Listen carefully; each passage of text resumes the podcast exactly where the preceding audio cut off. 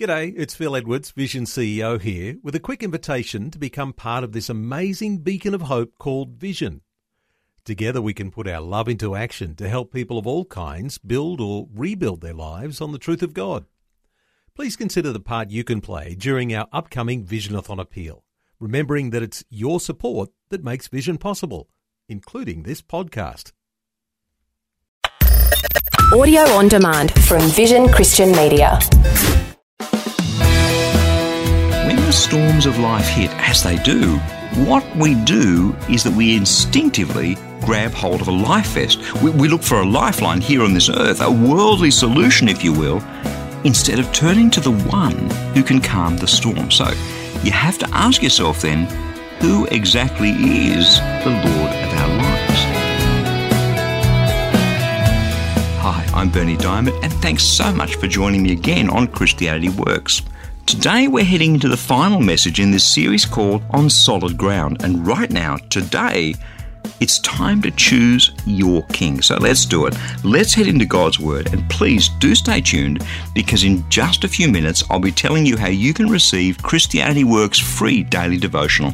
It's called Fresh, and it's all about helping you live in the victory that Jesus died and rose again to bring you.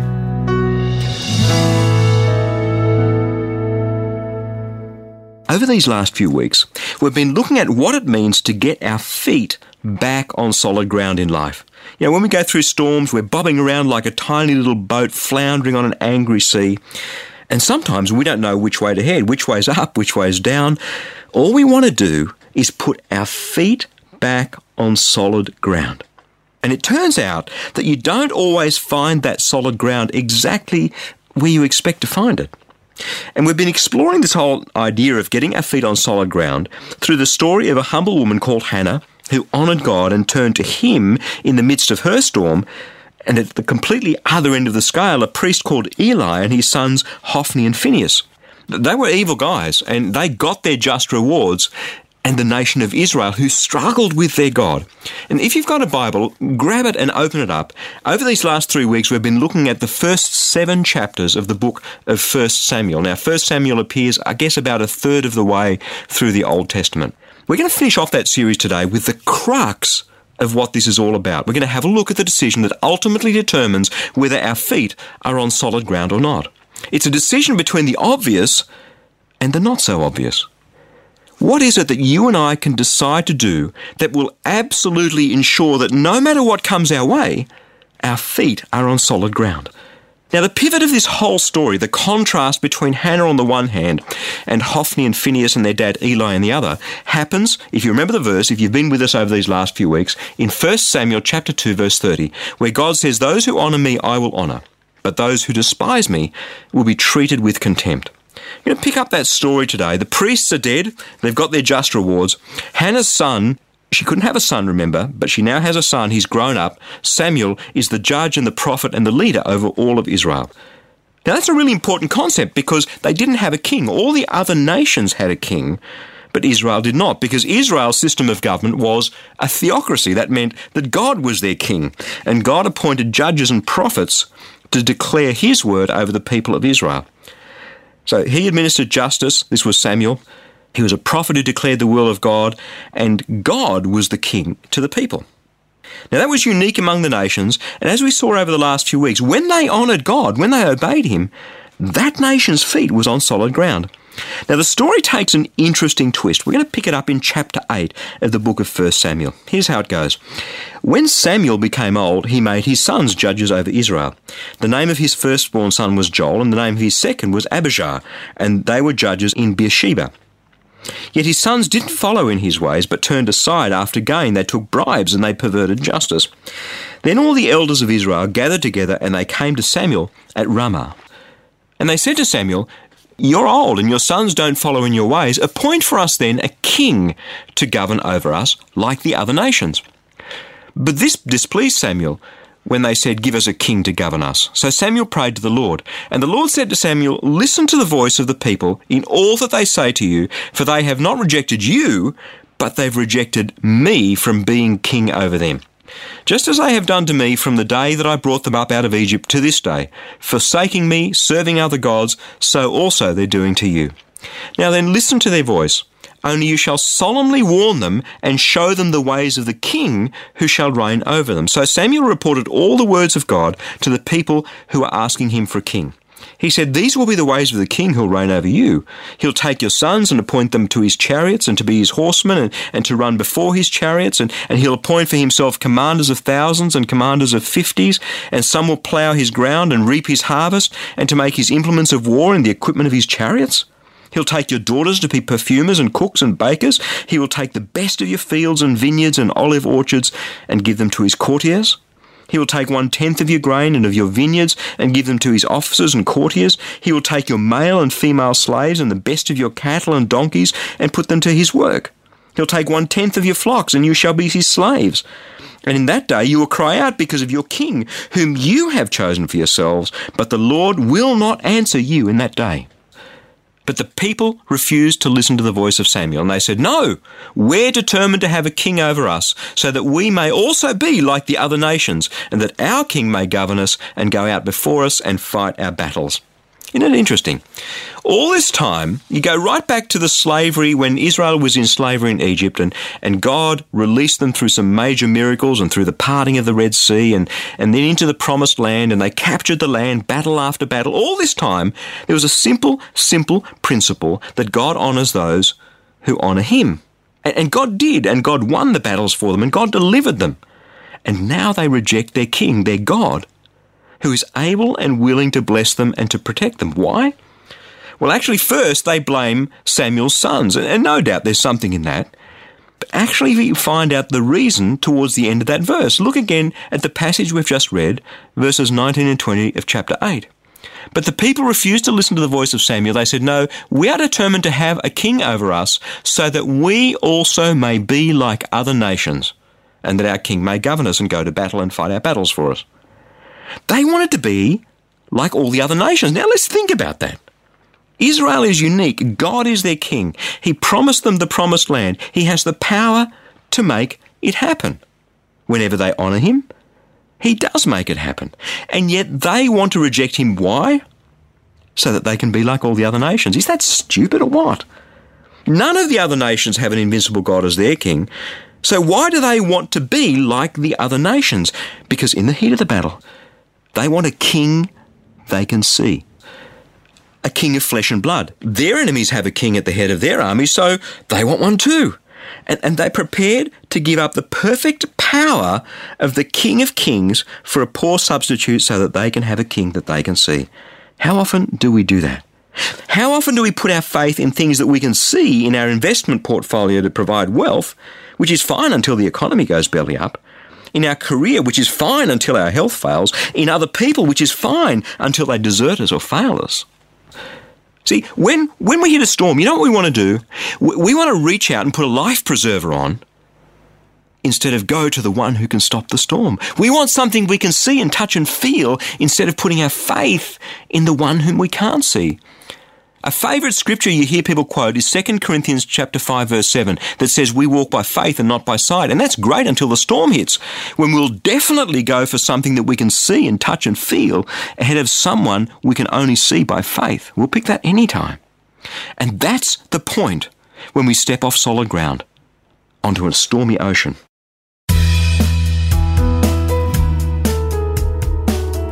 I'm Berni Dymet, and you're listening to Christianity Works. As we take this short break, I'd like to tell you about a free daily resource that I'd love to send you to help you draw closer to God and live in the victory that Jesus died and rose again to give you. It's called Fresh, a short daily devotional with a powerful scripture verse and some words of inspiration, hope, and encouragement delivered right into the inbox on your smartphone, tablet, or computer each and every day. Or, if you prefer, you can now receive a printed version delivered right to your letterbox. It's completely free. To get instant access either to the digital or the printed version of Fresh, stop by our mobile friendly website, ChristianityWorks.com. You'll see the Fresh e devotional sign up right there on the top of the homepage. Or if you prefer, give us a call toll free on 1300 722 415 to request the printed fresh devotional. It's completely up to you. That's online at ChristianityWorks.com or toll free on 1300 722 415. So go ahead, sign up to receive fresh, and may your heart be touched and transformed as you draw ever closer to Jesus through His Word. All right, let's get straight back now into God's Word.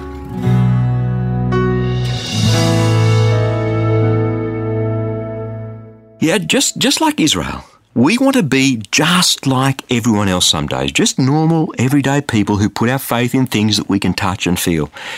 It's something the apostle Paul rejected. Have a listen, 2 Corinthians chapter 5 beginning at verse 1. He says, "We know that if the earthly tent we live in is destroyed, we have a building from God, a house not made with hands, eternal in the heavens." For in this tent we groan, longing to be clothed with our heavenly dwelling, if indeed, when we have taken it off, we will not be found naked. For while we are still in this tent, we groan under our burden, because we wish not to be unclothed, but to be further clothed, so that what is mortal may be swallowed up by life. He who has prepared us for this very thing is God, who has given us his Spirit as a guarantee. So we are always confident even though we know that while we're at home in the body, we are away from the Lord, for we walk by faith, not by sight. Yes, we do have confidence, and we would rather be away from the body and at home with the Lord. See, here Paul's talking about the struggle between the temporal and the eternal, between what we can see and what we can't see. And Paul's saying, look, I've got a body, I've got a tent, but one day that's going to pass away. And my faith isn't in the here and now. My faith is in God. I walk by faith, not by sight. It's about where he puts his confidence. Now, let me tell you how easy it is to appoint an earthly king, like what Israel was trying to do, and to reject the King of Kings, even when we're out and about doing God's work. There's ministry that, that I'm involved in, Christianity Works. It's been going for 50 years out of Australia. And, and yet, when I took over four years ago, there were hardly any people supporting the ministry. It had almost no income. It was going broke. There were no programs going to air. And four years ago, Uh, it's still pretty fresh. It's not long ago. I remember the panic attacks over finances. You, see the money dwindling away and wondering when we're going to go broke, not if, but when. You see, what I was doing, I wanted a big bank balance, something that would provide security that I could see. And, and I had to turn away from that. I had to put my trust in God alone. And these days, sometimes, let me tell you, things are still very, very tight. And, and whilst I do my part in all of that as a good steward of the money that supporters entrust to the ministry, over and over and over and over again. Let me tell you, as we've done our best just to simply honour God in, in all that we do here in the ministry of Christianity Works, He has honoured us. It's as simple as that. Now, let's go back to the story and find out where the real problem was here with Israel and the kingship of God. Well, Israel got its very first king, like all the other nations, and God, through the prophet Samuel, appointed Saul. Let's have a look at it in the first couple of verses of chapter 9 of the book of 1 Samuel. There was a man of Benjamin whose name was Kish, son of Abiel, son of Zeror, son of Bechorath, son of Aphiah, a Benjaminite, a man of wealth. He had a son whose name was Saul, a handsome young man. There was not a man among the people of Israel more handsome than he. He stood head and shoulders above everyone else. So the prophet hears from God, and God says, Saul is the king. If they want a king, they're going to get Saul. And initially, at least, after he's anointed, Saul has success because even though God was rejected by his people in favor of Saul, God is a God of grace and he continued to honor them and bless them, even though he warned them of how the king would turn out. And we saw that before the break. See, sometimes when we reject the kingship of God in our lives and choose something else, career or wealth or whatever it is, initially we have some success. But as we'll see later, Saul ended up in abject failure. In fact, Saul, if you want to read it in, in 1 Samuel chapter 31, committed suicide in the middle of battle. It's easy for you and me to say, well, what's the problem here? It's probably not a bad thing that they had a king to lead the nation. What's the problem? I do have to invest and plan for my retirement, sure. But do we do it under the kingship of God? When God's calling us to give a substantial amount of our money to, let's say, the poor, do we do that? Or do we sock it away for our retirement? Who or what do we put our trust in? Who or what do we submit to? Listen again to what Samuel said to Israel. 1 Samuel chapter 10, beginning at verse 17. Samuel summoned the people to the Lord at Mizpah. And he said to them, Thus says the Lord, the God of Israel, I brought you up out of Egypt. I rescued you from the hand of the Egyptians and from the hand of all the kingdoms that were oppressing you. But today, you have rejected your God, the God who saves you from all your calamities and all your distresses, and you have said no, but set a king over us. That's the problem. They rejected their God. They rejected the great unseen for a king who was far inferior to God, but whom they could see. See, despite all that they knew, they knew that God had brought them out of Egypt. They knew that He'd rescued them from the Egyptians. They knew that He'd rescued them from all their oppressors. God said, I did all that. Could, couldn't you see that I was your king? Couldn't you see that I am worthy of your trust? Couldn't you see that with me you have your feet on solid ground? Couldn't you see that? No, they couldn't see. And no, some days we can't see it either. We're blinded by the dazzle of what this world has to offer. Never ceases to amaze me, you know, in times of economic prosperity. People behave as though there's no tomorrow. They, they put their faith in the money they're earning and their stock portfolios that are growing and, and the house that's mortgaged up to the hilt and the new car and, and all that stuff. But then, when the economy eventually takes a dive, as mind you, it always does, they cry out and scream at the price of petrol and the high interest rates and the risk of losing their home. Can I tell you something? You can't live a life of peace if you're putting your trust in an inferior king. You can't have security when you put your faith in those things that will fail. You can't. I can't. It just doesn't work.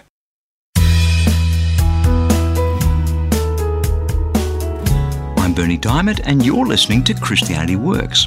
I just want to take a moment during this short break to share something truly important with you. Believing in Jesus, believing that one day you'll have the gift of eternal life, well, that's one thing. But actually living your life as though that's true, living in the victory that He died and rose again to give you, well, that's a whole other thing. That's why I'd love to send you a free copy of our latest life application booklet. It's called On Solid Ground. It's full of life changing, practical Bible teaching to help you actually live every moment of the rest of your life in the victory that Jesus died and rose again to bring to you. In fact, at the end of each chapter, you'll find a series of life application questions to help you think through and apply God's Word right into the realities of your life. To request your copy, stop by our mobile friendly website, ChristianityWorks.com, or give us a call toll free on 1300 722 415, and we'll send your free booklet straight out to you in the post. But this is the very last week that this particular booklet will be available, so please don't miss out. Again, that's online at ChristianityWorks.com or toll free on 1300 722 415. Okay, let's get back to God's Word.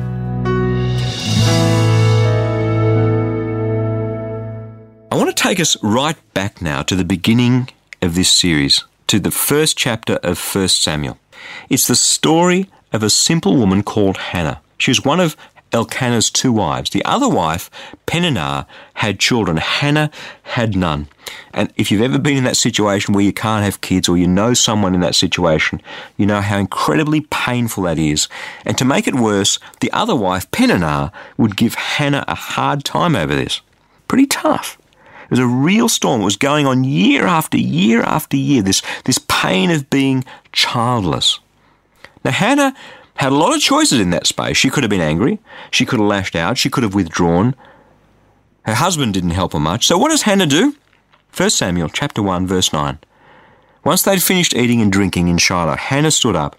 Now Eli the priest was sitting on a chair by the doorpost of the Lord's temple in the bitterness of her soul. Hannah wept and prayed to the Lord. And she made a vow. She said, Lord God Almighty, if you will only look upon your servant's misery and remember me, and do not forget your servant, but give her a son, then I will give him to the Lord for all the days of his life, and no razor will ever be used on his head. And as she kept praying to the Lord, Eli the priest looked at her mouth. Hannah was praying in her heart, and her lips were moving, but, but her voice couldn't be heard. Now Eli thought she was drunk and said to her, How long will you keep on getting drunk? Get rid of your wine. She said, Not so, my lord. I'm a woman who is deeply troubled. I've not been drinking wine or beer. I was pouring out my soul to the Lord. Isn't that beautiful?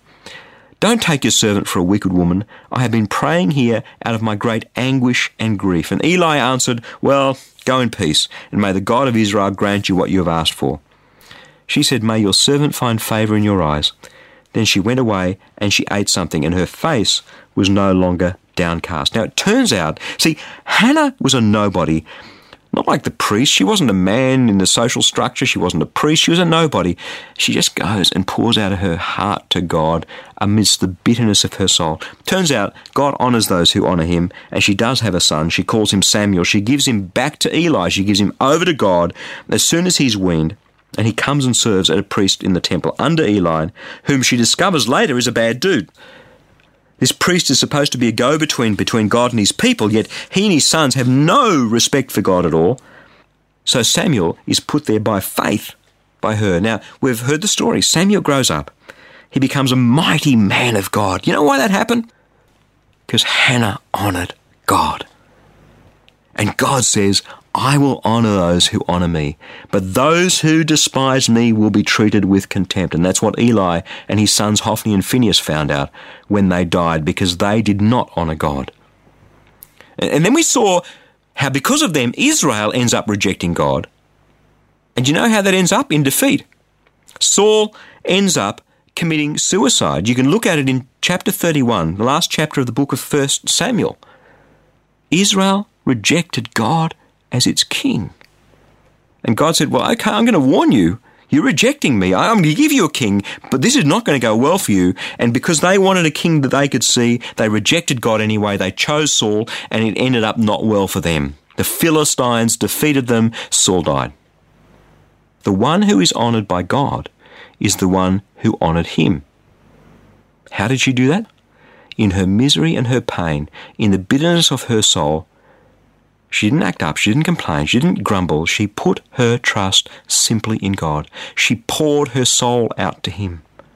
God honoured her. Eli didn't, his sons didn't. At the end of the day, Saul didn't. Israel certainly didn't.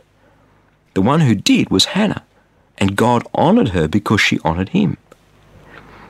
I want to lay a challenge before each one of us today through this story. We all go through times, you know, when, when we would like to have our feet on solid ground, and yet we're all over the place, and things don't seem to be working out, and, and everyone's coming up against us. I want to lay a challenge before each one of us today, you and me.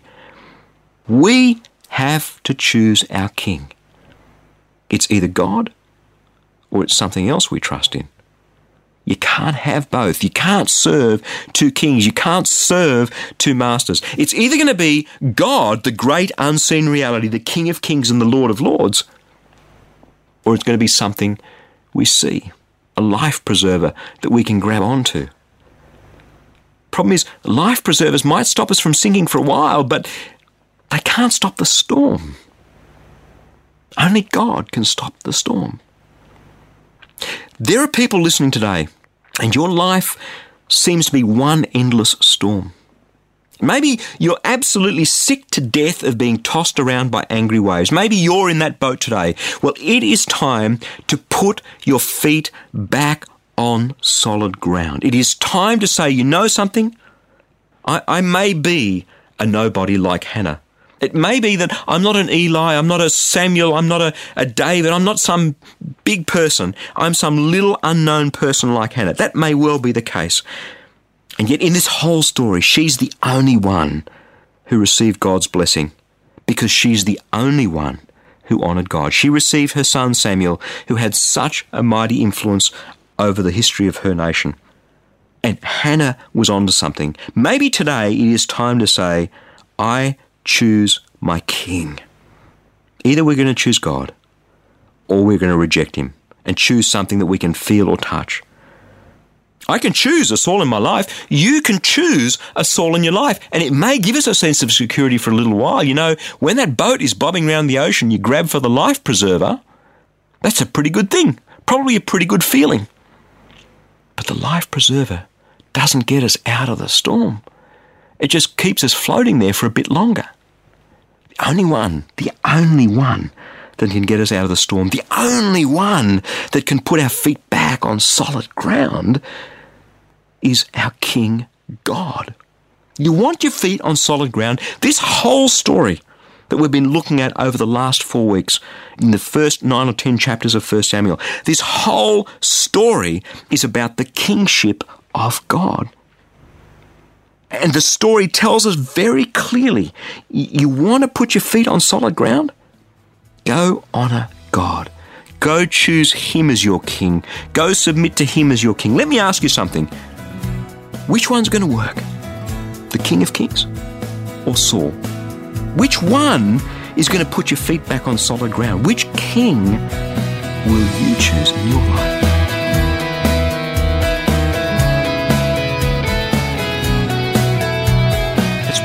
All we have time for today. But before we go, there's something very important that I need to share with you.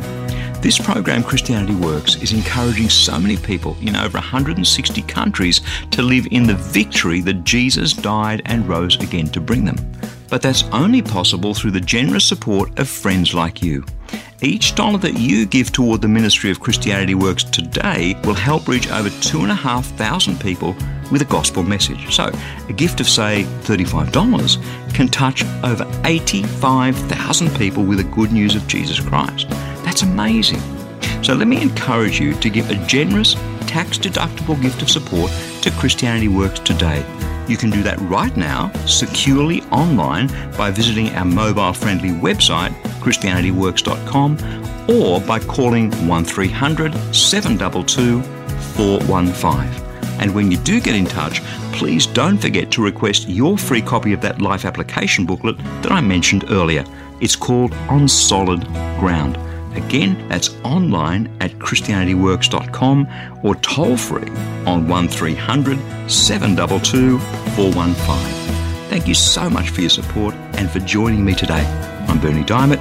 Catch you again, same time next week, with another message of God's love, God's grace, and God's power for each one of us in Jesus Christ.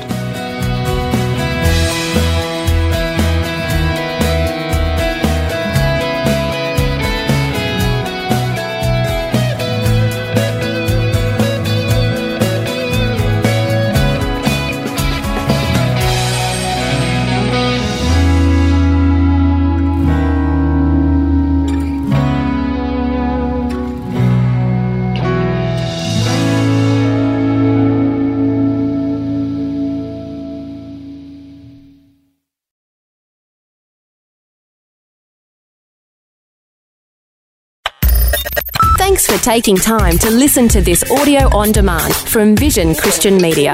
To find out more about us, go to vision.org.au.